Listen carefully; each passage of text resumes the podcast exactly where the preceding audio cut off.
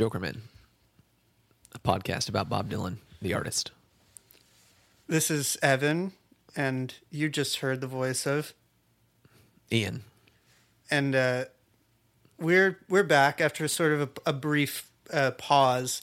We were sort of thrown off schedule a little bit by fate in the form of I don't know the high holy days and food poisoning in varying measure. We've spent our we've spent our last week um, atoning, and and so we haven't really been in the in the podcast state of mind. I would say. Yeah, but we're back and we are in that that podcast state of mind, that empire state of mind. We have uh, we have re-entered the pod zone. Although you know this isn't the the empire burlesque state of mind, we're not quite there yet. Where uh, we are actually talking about a different. We're still talking about Bob Dylan's adventures in in Christ, but less so because this one is uh, "Shot of Love" from 1981. That's the record that we're talking about Sure today. Um, as you know from listening to the program, we talk about the middle part of Bob Dylan's oeuvre, and uh, this is right smack dab in the middle, pretty much, um, in a lot of ways. And we find Bob doing a half Christian record after two increasingly Christian, very Christian albums Yes. and um, I, w- I would say this is like a diet Christian one in some ways. Yeah. Yeah. It's sort of half half Christian and half something else. I I, I don't really know what what Well, else well, it's- what else it's the funny- other thing is. It's funny you say that, Ian, because I think that what the other thing is is um, it is hard to place, and and it's funny. Uh, you I don't know if you know this, Ian, but some a good deal actually of this record was recorded once again at Rundown Studios in Santa Monica, where Street Legal was recorded. And during that time, when Street Legal was recorded at Rundown, that too was a, a moment of Bob kind of at a an impasse or a creative uh, turning point, an in between uh, space. And I think Right. we find him again at Rundown, like he's back in the workshop, like tinkering and toying around with trying to chart the course for the next phase of Bob Dylan. There's a uh, a promo poster that I saw on on eBay, um, which I think has a, a little bit of an interesting slogan. Um, some more great ad copy from Bob's uh, PR team put Oh, yeah? together here, which I think says a little bit about Bob and and that sort of transition period we find him in. It says positively Bob Dylan, uh, which is, you know, undeniably true. And then it says nobody's ever been able to figure out whether Bob Dylan anticipates trends dot dot dot or creates them. But nobody doubts that Bob Dylan is always there first. So I don't I mean this says nothing. Um is it's it's fluff. But uh it's just like saying like you can't deny this is a Bob Dylan record.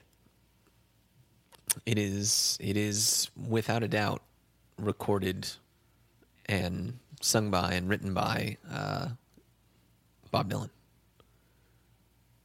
Yeah. Are you hooked? What else can you ask for? It says nine new songs from Bob Dylan on Priority Records. What the fuck is that? That's a good question. It's also uh, it's also a ten song record. I don't even know what this is. Where are you getting this bootleg copy from? I don't know. It's on. It's on. Uh, it's it's on eBay. Well, I've never heard of Priority Records. Neither have I. We can do a uh, we can do a live live check here. Priority records. Because this record came out on Columbia. Bob Dylan has never strayed from Columbia uh, ever again after 1974. Priority Records is an American distribution company and record label known for artists including NWA, Ice T, Jay Z, Snoop Dogg, Bob Dylan. Silk the Shocker, and West Side Connection. Um, no, no reference to Bob Dylan on the relatively brief Priority Records Wikipedia All right, that's page. that's weird. I have no idea then. It looks like it's an imprint of of Capitol or something. Yeah, I mean, I it's- guess that's what I was assuming is, if anything, it's it's going to be uh, an imprint of Capitol. It's got to be in the Capitol family of records and tapes, but uh, I'm I'm curious about what the history is there with if with if this is a legitimate uh, artifact. Then like what what is that? It's pro- probably kind of boring. The answer to that. Um, yeah. so we can just move on. Well, yeah. I mean, before we before we get into this record, right? I guess it makes sense to contextualize things a little bit as as we as we do. Uh, when we last left off with the great Ian Svenonius, uh, Bob had just recorded and released his 1980 uh, well, not an opus exactly, but follow up, uh, you know, signal that he was in fact sticking with the Christian thing. Yeah, And saved. with save. And that was that was one that we all kind of there were some differing differing opinions throughout there. It's one that I gave three stars out of three, and I have been sort of kicking myself, but at the same time, because I don't really like it that much.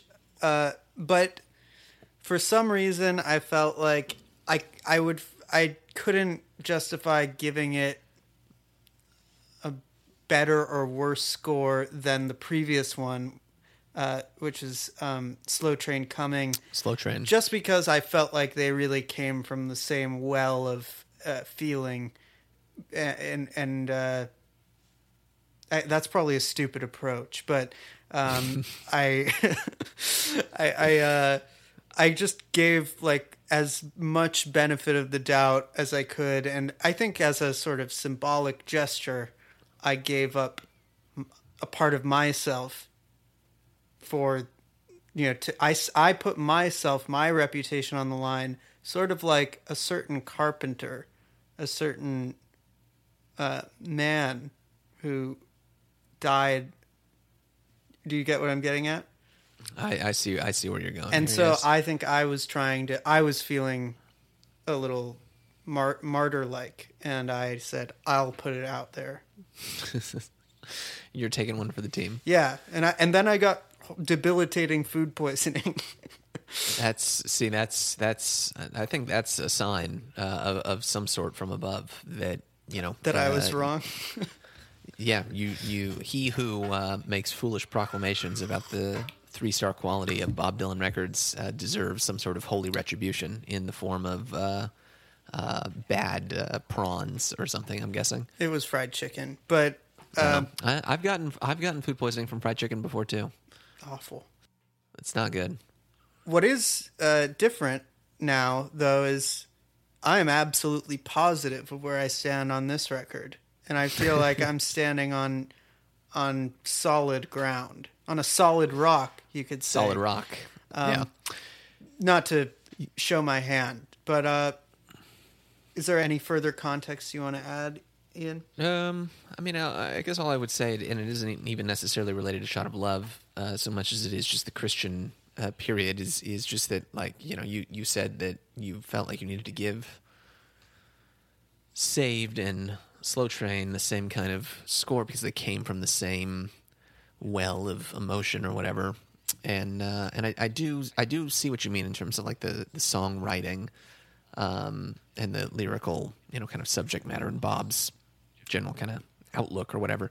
But just in terms of like the overall like recorded music quality of those two records, saved to me like seems like such a like looking back on it now with with a little more context, especially getting into Shot of Love now, Saved seems like such a chintzy, like cheap, just kind of like rushed out, tossed off, not particularly like well done, like like a pale imitation of what came before. It it really kind of seems like to like like to me, at least up until this point uh, in his career, like the, the the thinnest record that he's released. See, Um, you, you could look at it that way, Ian, or you could look at it. I think as I did when I was um, feeling, you know, just the the spirit and the and the passion um, through my body.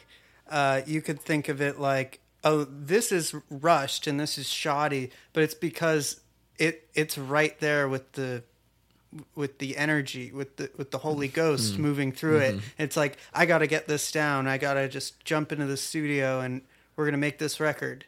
And it has that sort of a, a ramshackle quality to it um, as a as a result. That's the generous reading. I think that um, maybe someday we'll do a uh, three stars revisited um, episode where we we sort of run down our our regrets and uh, things we may have reconsidered. But for now, I, I'm going to still stick with it uh, to some degree. You know, I just in my defense, that's the positive angle that I chose to take. And I think that between our two takes, that's where, you know, as we've said before, the the perfect opinion exists. that's that's fair enough. I hope I hope all the uh, all the Joker the Joker heads out there are are following along and keeping track of who's giving the good ratings and who is giving the less good ratings. One of us gave Blood on the Tracks three stars, and one of us gave Saved three stars. Yeah, one of us gave Blood on the Tracks two stars. That's one that will haunt me probably, but I actually stand by that one. Um, I don't even know why exactly. I just know I have to do it. Uh, I love a contrarian take as much as anybody. Um, we may we may encounter the limits of that today. yeah, that's yeah, I, yeah. It, it's it seems it seems like it. Uh, I guess on that note, should we should we dive in head first and and should, should we should we both uh, pour ourselves a little shot and uh, and and knock it back? Do you have a beverage, Ian? Can we cheers? I sure do. I've got a nice uh, nice pilsner of some sort here Very nice. to life. L'chaim. Let's let's talk about "Shot of Love," the title track on "Shot of Love." sure is. Um, it's a good song. No, it's not. I actually, I actually think that it is. Uh, I, I might, uh, I, I might end up being the, the shot of love defender tonight. It seems like, um, it, uh, it, it is, it is an interesting song. I think. Um, I don't. I'm, I'm looking at the lyrics again right now. It looks, it's so. It's, Doctor, can you hear me? I need some Medicaid. Does he say Uh, and it- Medicaid? He says Medicaid, yeah, and it literally is capitalized Medicaid, like capital M Medicaid is in the, the government program. Dear Lord. Uh, I did not realize he literally said Medicaid. I thought he said. I guess I did. That this is one of the one of the songs I didn't really like read through all the lyrics. Um, I know, shame on me, but uh, yeah, I thought he said Medicaid. Whatever. The point was, I need some medication. Maybe I thought he was saying medication, just like short surfer lingo. Right. No, it, it really is Medicaid. Wow. Political uh, in that weird way once again. Yeah, it's uh, it's it's it's it's definitely a change of pace. I think to uh, to start off the record here. Certainly coming from what we came from previously, I, it, it's got a it's got a kind of consciously tougher sound. I think. Uh, Yeah. at, the, at the start, you know, a little little more uh, vicious, a little more, a little more uh, explicitly kind of rock, rock sounding. And um, you know, I don't, I don't know. I, I, I, I, I, appreciate the urge and the the desire to just continue, continue moving forward with something new, in in whatever way. Uh, even though he's sticking with the Christian angle to a degree, and, and this song I think does have a, a slight Christian uh, uh, angle to it, um, but not not necessarily as much as previous songs. It's different here because I feel like on this record, the allusions to Christ are more like a given at this point. He's like using Christ as a example here and there, like you know, like when Christ did this. It's it's less overt, less. Um, he he doesn't feel the need to shape the entire song around Christ. It's more like Christ is just weaved through through. Um, you get a Christ moment here, a, a Jesus there, uh, but it's fully integrated into into the into the songs that mention it anyway. Right, Some right. just kind of don't. Right. But there are others that that seem to be based on Christian ideas, um, which we'll we'll get to later. Yeah, uh, but but there are definitely some songs on this record I think that are that are basically secular, just you know non non Christian songs without any reference whatsoever to uh, you know the Lord Christ. Why do we do we suppose at this point in his life he was kind of becoming disillusioned with this with this turn and and I- I that's why we're seeing this? I don't think that he particularly was getting disillusioned with it as much as what I just was saying. I, I feel more like it was something that was becoming more integrated. And maybe that also means to some extent it dissolves a bit in potency. It it it di- it gets a little diluted. Um, it's also probably just a, a fact that I mean it, it is a fact that there was commercial pressure not to put out another Christian record.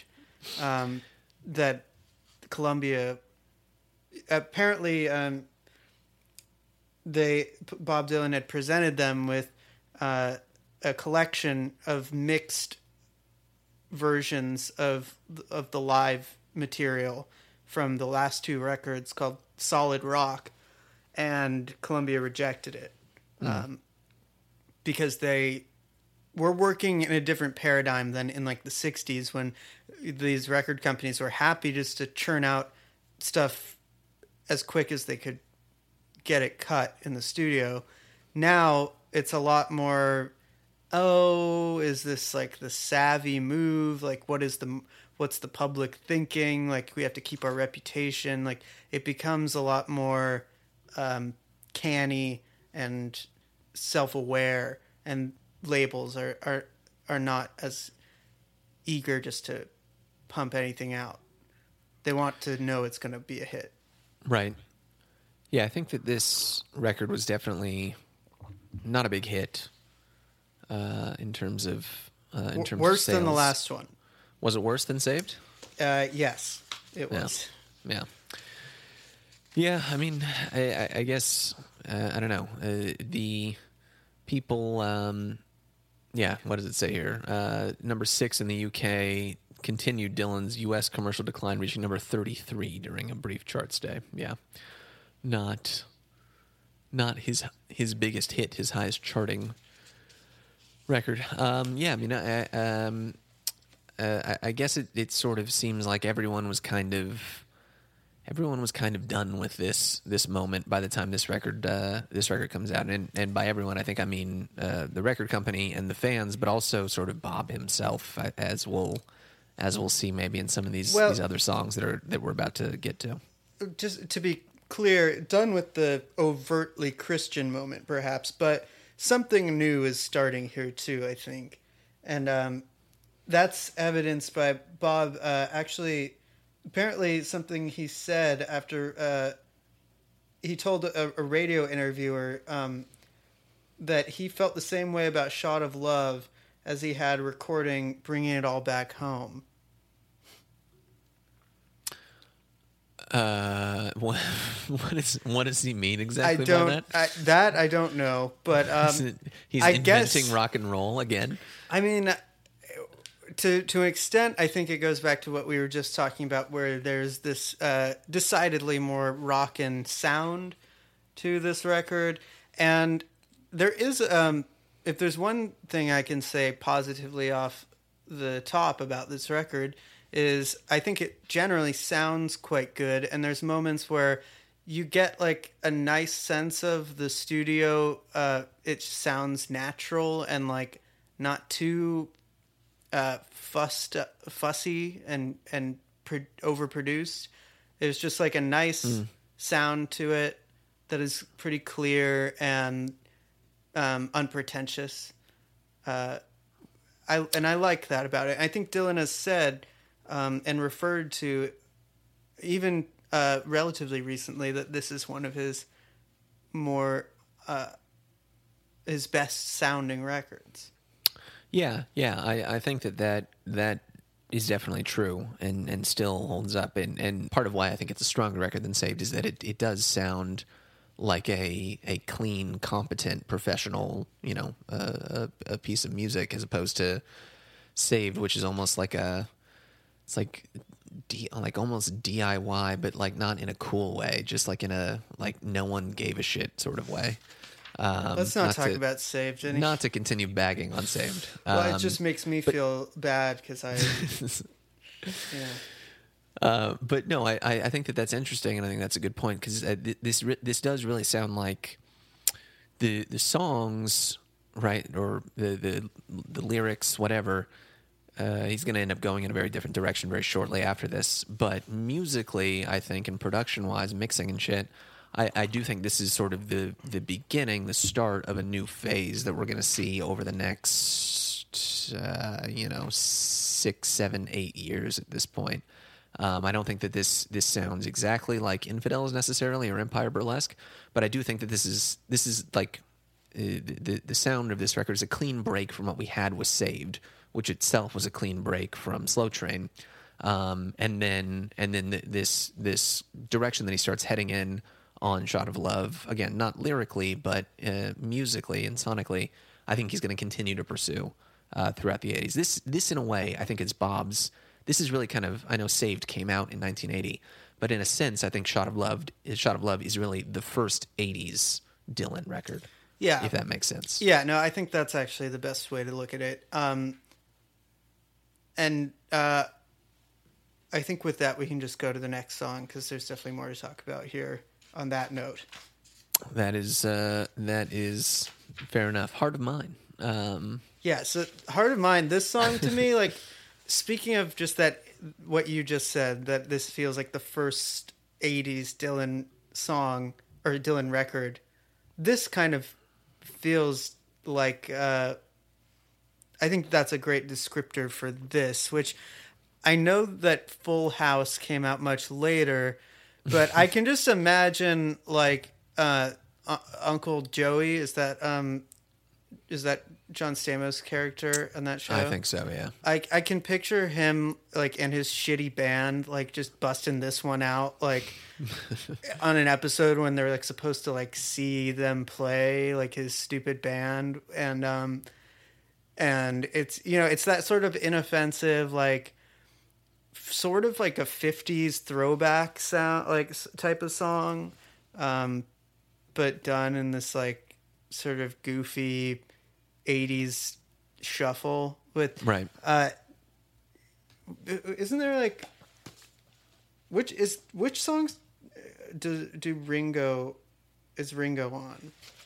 Yeah, that's a uh, uh, good question. Um, yeah, he's on Heart of Mine. Yeah, he's the, he's Okay. the drummer on Heart of Mine. Right. I think that there's actually a quote here uh, from Dylan, which I, I pointed out to myself and written down. Yeah, um, it was done a bunch of different ways, but I chose for some reason a particularly funky version of that, and it's really scattered. It's not as good as some of the other versions, but I chose it because Ringo and Ronnie Wood played on it, and we did it in like 10 minutes. yeah. Um, I think he's talking about this song because the Ringo and Ronnie Wood don't play on any other songs, do they?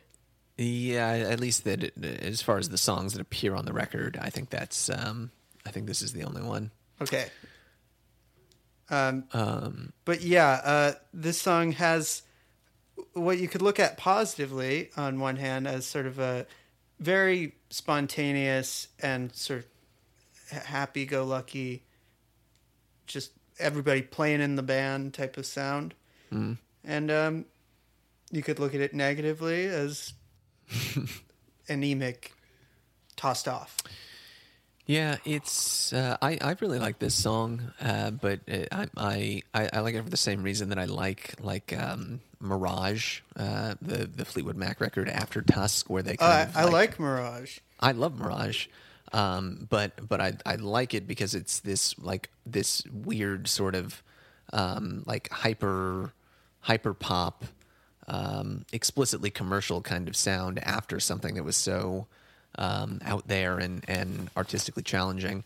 Um, this is this is the most sort of like straightforward and simple like you know just a basic bullshit pop song I think that that Bob maybe has ever written and recorded. Um, it's just got a very trite kind of lyric. That's uh, the word. Doesn't uh, doesn't seem particularly insightful or, or emotional or anything, but that doesn't make it bad. Like um, it it um, it it, uh, it it's sort of a uh, like a, a a preview of of a direction that he didn't end up taking really, uh, where he could have just could have could have moved into this career as just sort of like a you know a guy who cranked out records just with a bunch of like you know whatever songs about Yeah, hearts like the, and love and stuff The. Stray Cats or something. yeah, I mean, Um, it sounds like uh, it, it. This song arranged another way could be like a jazz standard or something, or you know, just like American songbook type of deal. Um, like it, it could have been written in the 40s. I think there's even a quote of Bob saying something like that. Um, and yeah, in general, I think it's very hard to like hate this song. It's pretty uh, likable. Yeah, yeah, um, yeah. It's it's it's very uh, easy easy to listen to, like shockingly easy to listen to. I think, and this this one is definitely not a Christian song. I think, as far as I can tell. No, least, no, you it know. seems to be about a lady who is not like, you know, Mary Magdalene or something. It's just a about men and women that crazy combo, you know. the classic the classic relationship we all uh, know and love. Also released as a single in uh, in Europe with this uh, this terrific um, cover here. Right. So the uh that poster that I was just talking about had this image of Dylan looking Oh, was it this same image? in profile, sort of forlornly, uh, look, very looks you know clinically depressed, yeah, just kind of looking like shit. um, unshaved, sort of patchy beard, and uh, weird faded colors, red border. But shall we move on to the next song? I don't think there's much more to say about Heart of Mine. Yeah, uh, I guess the the only other thing that I would say, I'm just glancing at my notes real quick, is that it it's sort of a preview, I think, of um, or or an example of what what Street Legal was supposed to sound like, almost. Um, uh, like if if if that project had been undertaken professionally and and with any sense of um, organization, uh, I think that I think that this this is the this is this is what he was aiming for uh, in terms of something that's just like super hi-fi and and clear and and um, um, easy to listen to. Yeah, I Uh, mean, you- obviously those kinds of songs were different than what he's writing at this point, but um, but it uh, it strikes me as as the what what would have been the goal for that that project. You add some tenor sax to this, and it's boom, it's street legal. There you go. Um, well, the next song I uh, tenor sax stands no chance to do anything to. Property of Jesus. I don't not exactly sure what I mean by that, but um, I hate this song, man. This is uh, what? Why do you hate this song? This is like you know we talked a lot in the last few episodes about the condescension of of Dylan's Christian, his particular Christianity, uh, and um, th- this sort of I I have Christ and you don't uh, vibe that he that sort of permeates some of that music. And Right. um, I feel like it's all curdled into just one really pissy little five minutes or what, however long this song is, um, with property of Jesus. Let me just glance at my notes here. Yeah, my notes say, um, just shut the fuck up, man. and then I wrote, um, yeah, it's, it's sort of the apotheosis of condescending Christian Dylan. One could say that this is Bob Dylan's, you know, on the on. Let's give it the benefit of the doubt. All right, this is possibly you could say, like we talked about with Ian Svenonius a bit.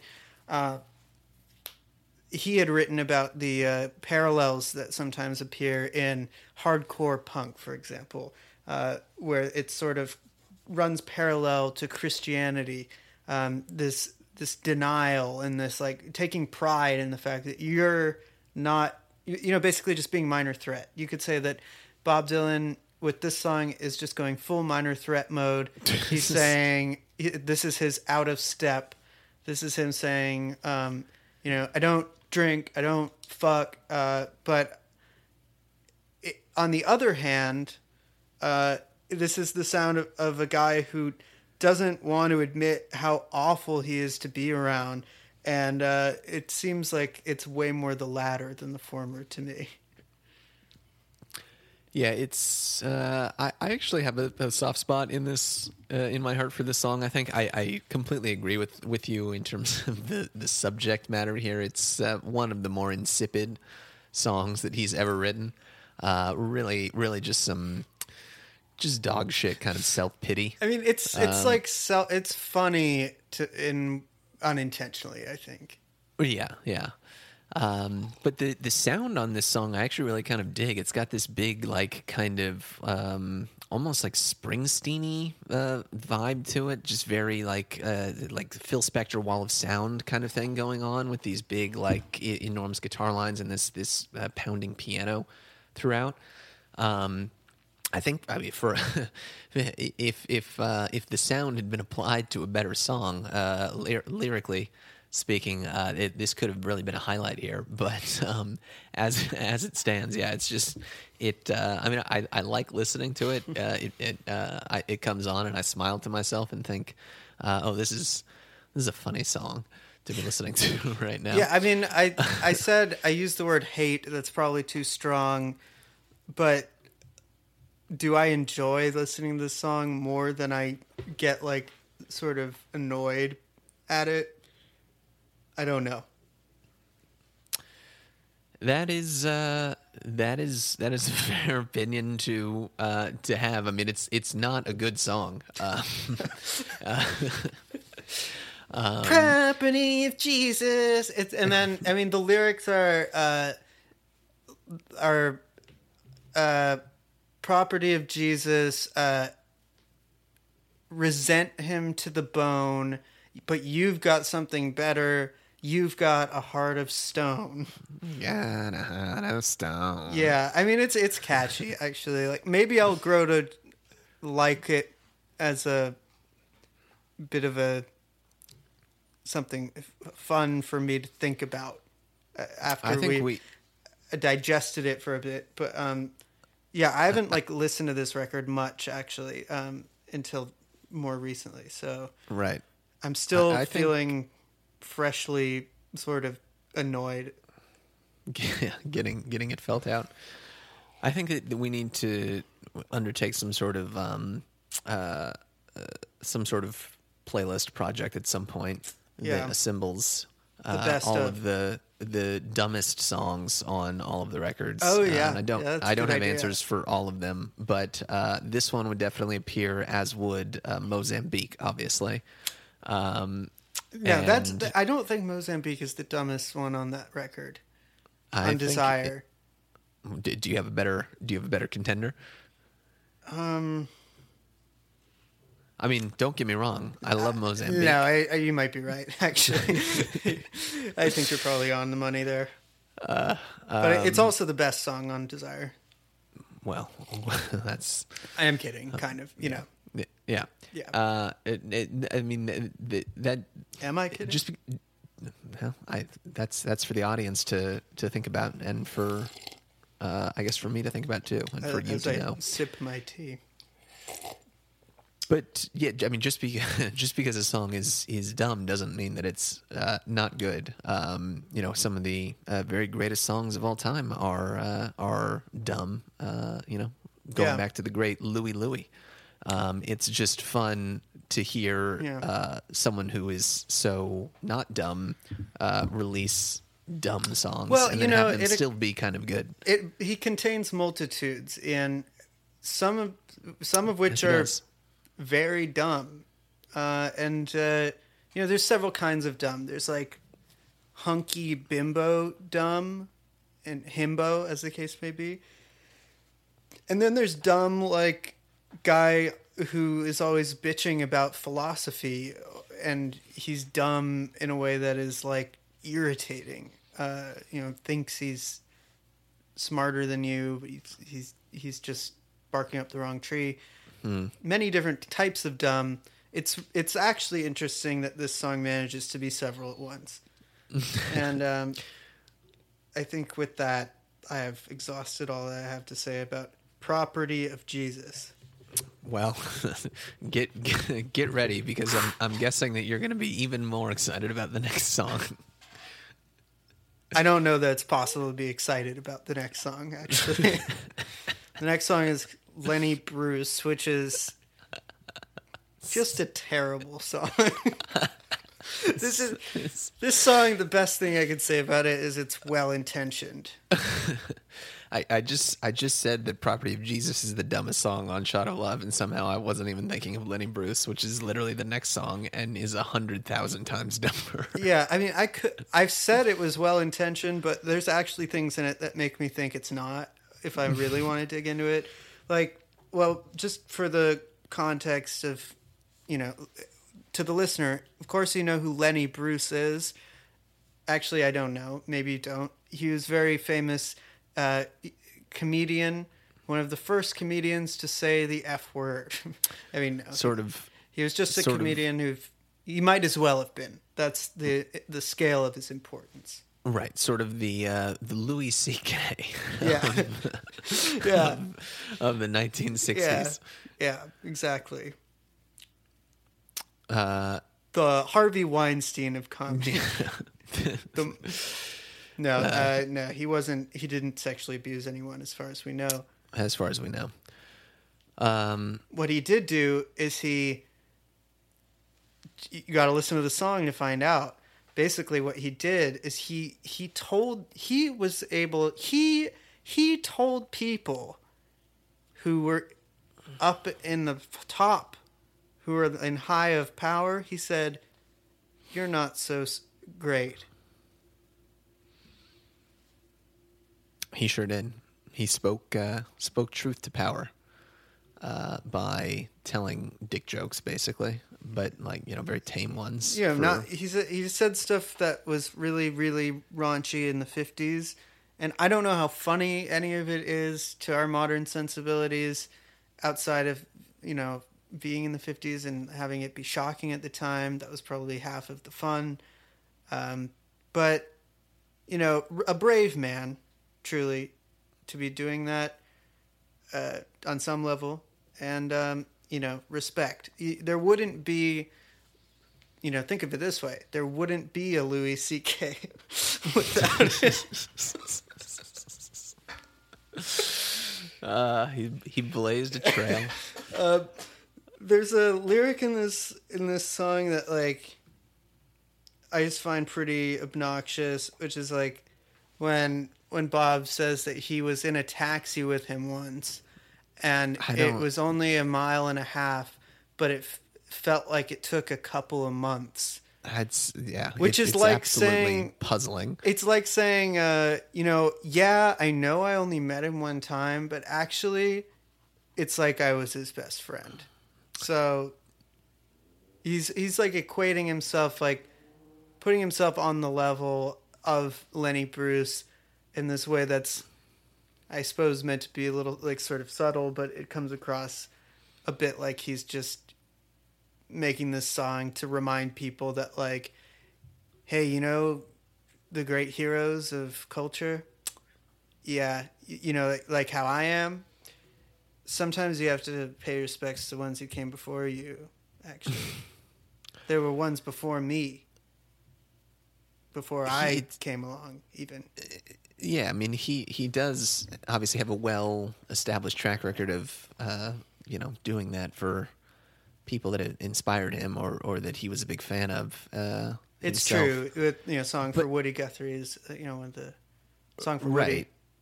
But like this particular person at this particular moment in time, like it's just there's there's Well- something very confusing about this because like it, it it it seems like the kind of guy that uh, that Bob would be like scolding. Uh, or at least 1981 Bob, uh, Right, You know, it- it evangelical seems Bob to- would be scolding for his, you know, his his immoral behavior. I- I suppose you know if you really want to be generous and you, you look at this song as Bob correctly, you could take that opinion, recognizing in um, in Lenny Bruce a fellow traveler. You know, literally they've traveled in a taxi in the song. Do you think they actually were in a taxi, or do you I think mean- he just wrote that lyric? Uh, it's. I think that the the fact that the story is so unimpressive means it's probably true. that he was once in a taxi with him for one mile. I can buy. I can believe it. Right. But you know, I, I feel like there is a case to be made for Lenny Bruce being like a genuinely, you know, yes, a very important uh, cultural figure, especially in the history of comedy and, and American pop culture as a result. And um, that he did genuinely threaten the uh, the powers of the, the people who are in charge of those industries and in charge of, by extension, the whole of the, the land. And, uh, you know, this was a comedian, Lenny Bruce, who actually partly, uh, you could say a huge part of his, his downfall was the fact that his, um, he, he was constantly under fire and defending himself under of, of obscenity charges. Like this is when you could still get in legal trouble for saying dirty jokes and things like that. Right. Um, so you know it does take on sort of an epic scale if you really want to think about it in those terms. Um, Lenny Bruce, of course, died at the age of forty um, from a, I guess, uh, a intentional uh, overdose of either morphine or heroin. Um, and he also found out that his house was being foreclosed on in Los Angeles that day. Uh, very sad. Um, and uh, so I, I don't think it's worth questioning why Bob decided to write the song now as much as uh, how he did it. I don't know. I just find it a pretty bad song. Yeah, just in terms of it being a song, it's got this. It, it's sort of like a slow, like dirge kind of thing, and Bob has got a very, uh, you know, uh, you know, this is this is Jokerman. We we love we love Bob and his his beautiful voice, uh, but he's he's really just got a, uh, you know, the, the that that nasal that nasal tone is really is really coming out strong in this one, with the uh, Lenny Bruce. is Bruce is name. it's just uh, also uh, very curious mention of the Golden Globes in the very second. The, very Golden Globe. Yeah, he never won a. It, that's one of the uh, funniest lines in the song. Is uh, he never won a Golden Globe award? And uh, then he also mentions Synanon, which is the uh, drug rehab center for celebrities that turned into a crazy cult, and that was located in Santa Monica. But uh, the uh, fu- one of the funniest lines is the Golden Globe line, just because it seems like I don't know if this is true. I mean, I kind of doubt that Bob Dylan gives a shit about Golden Globes, but it sort of seems like he's vicariously being salty about not getting one himself. he's like, yeah, well, you know who else didn't win a Golden Globe award? Lenny fucking Bruce. The Golden Globes, uh, I mean, they they still are like a, a joke, but they were like really a joke up until like ten or fifteen years ago, I think. So Bob mentioning in 1981 that Lenny Bruce didn't win Golden Globes in 1959 or whatever. Well, then, th- then maybe he's uh, maybe he's just kind of referencing them as something foolish. Like he didn't he didn't need your Golden Globe award. yeah, maybe. Anyway, I don't want to even spend too much more time talking about this song. Really just a just look like looking through uh, uh, these first four songs. Just uh, a, a, quick retrospective. We have "Shot of Love," uh, the title track, uh, which is sort of a hard rocking, uh, pseudo Christian song where he name checks a bunch of drugs and talks about how he doesn't need them. Uh, then "Heart of Mine," which is just like a completely like. Uh, uh, trivial bit of pop fluff that is good, but is uh, trivial pop fluff nonetheless. Then "Property of Jesus," uh, one of the dumbest, most uh, self-pitying songs that he's ever written, with a weird Phil Spector production vibe. And then this like interminable dirge about Lenny Bruce, a a twenty years dead comedian at the time uh, a real a real kind of grab bag of, of topic matter uh, Yeah, and- is and emerging so far. With no signs of stopping, because the next one follows that trend. oh god, I was walking uh, this afternoon, just like kind of humming this song to myself under my breath and thinking like, "Fuck it!" Like, I like, why am I doing this? I hate this song. This song, sucks. this song, a, a similar thing happened to me where I was, I was walking around and I was listening to it, and I was kind of like bopping my head, and then I realized that you get an entire verse and chorus within the first thirty seconds of this song, and this song, "Watered Down Love," feels like a song that was made during a fire where Bob Dylan had to escape and yet he was finishing the song while he was escaping. it feels like it was somehow written in less time than it takes to perform. An incredible song just because I I fail to really wrap my head around it. It's like it's like an impossible object, like a MC Escher object of a song where like you think that the hook is happening and then it's already over by the time you thought I, do you know what I mean? Like sort of. what is what is the the melody here? You want a drown. love. You want to want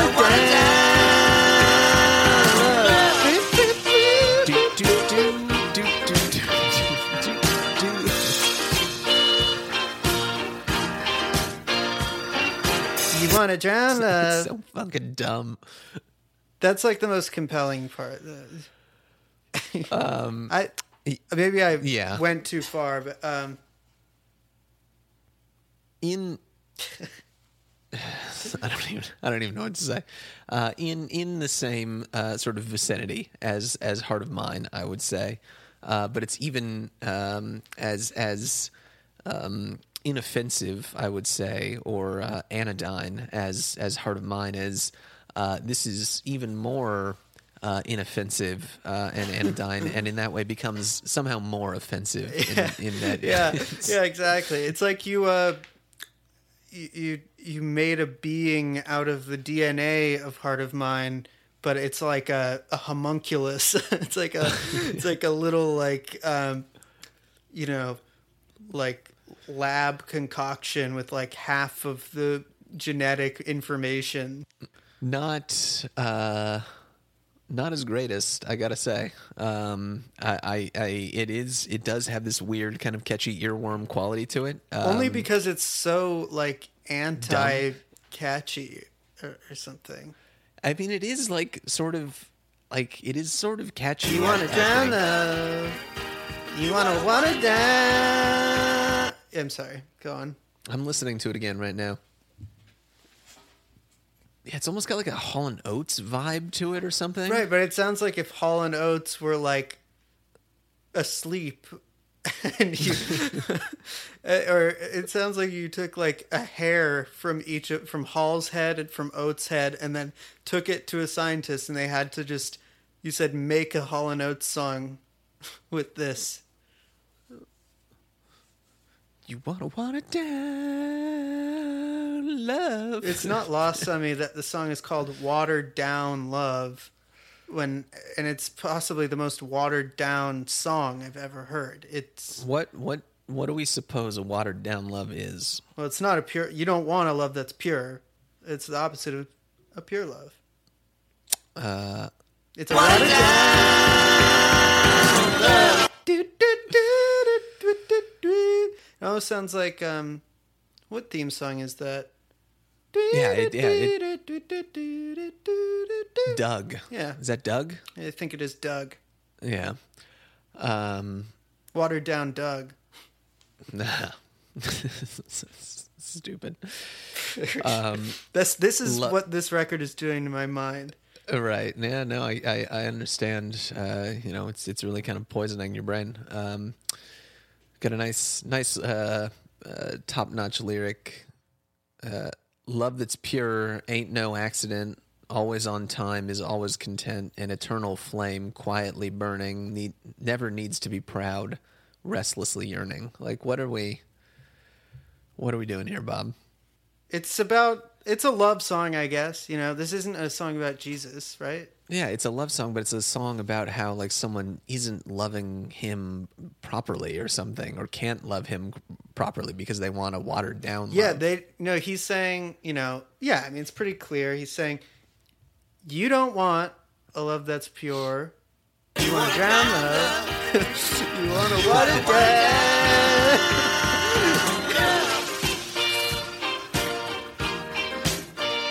God. is there an is it weird for a song to have the chorus come so quickly into the song? uh, I think it's weird for a, a, a Bob song, at least. I mean, this, it, that's how that's how It songs feels- are written. it feels today, abrupt. basically. To me it Um, just feels like it comes too quick. Yeah, I mean it, it's uh, eh, it, it, it's it's strange. This this again, this is this is shades of uh, you know uh, Mirage Bob, uh, in that he's just like doing this weird, uh, like eh, whatever his version of like a hyper pop song is, but it is like such a weird, just like off the mark kind of version. It's it's like it's interesting somehow because of that. I think, it, but it's. Uh, I don't know. It's not not not his greatest uh, of all time. No, it's not Bob Dylan's greatest song of all time. If you're looking for that, you have to look elsewhere. You're gonna wanna you're gonna wanna go. You know, I, I know I know you might think that this is up there with your Desolation Rows and your um uh, and your Sad Eyed Lady of the Lowlands and and uh, your Highway 61s, but you would you would be surprised to learn that it is not, in fact, as uh, as good as some of those. Well, I think we've reached the end of side one, right?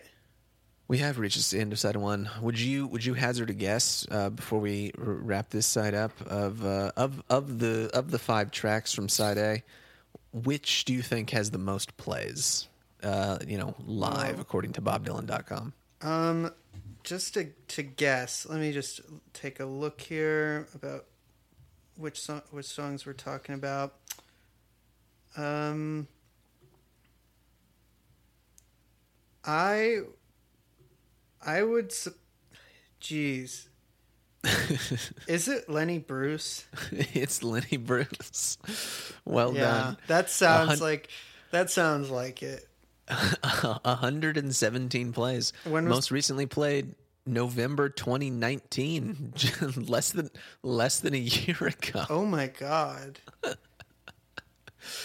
wow. Uh,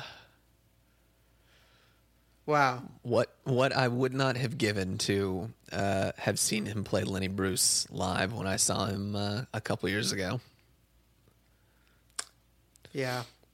See, that's that's cool. Is like 2019 Bob playing Lenny Bruce live for all these boomer assholes who pay several hundred dollars to see him and want to hear him play uh, "Tangled Up in Blue" and like a Rolling Stone.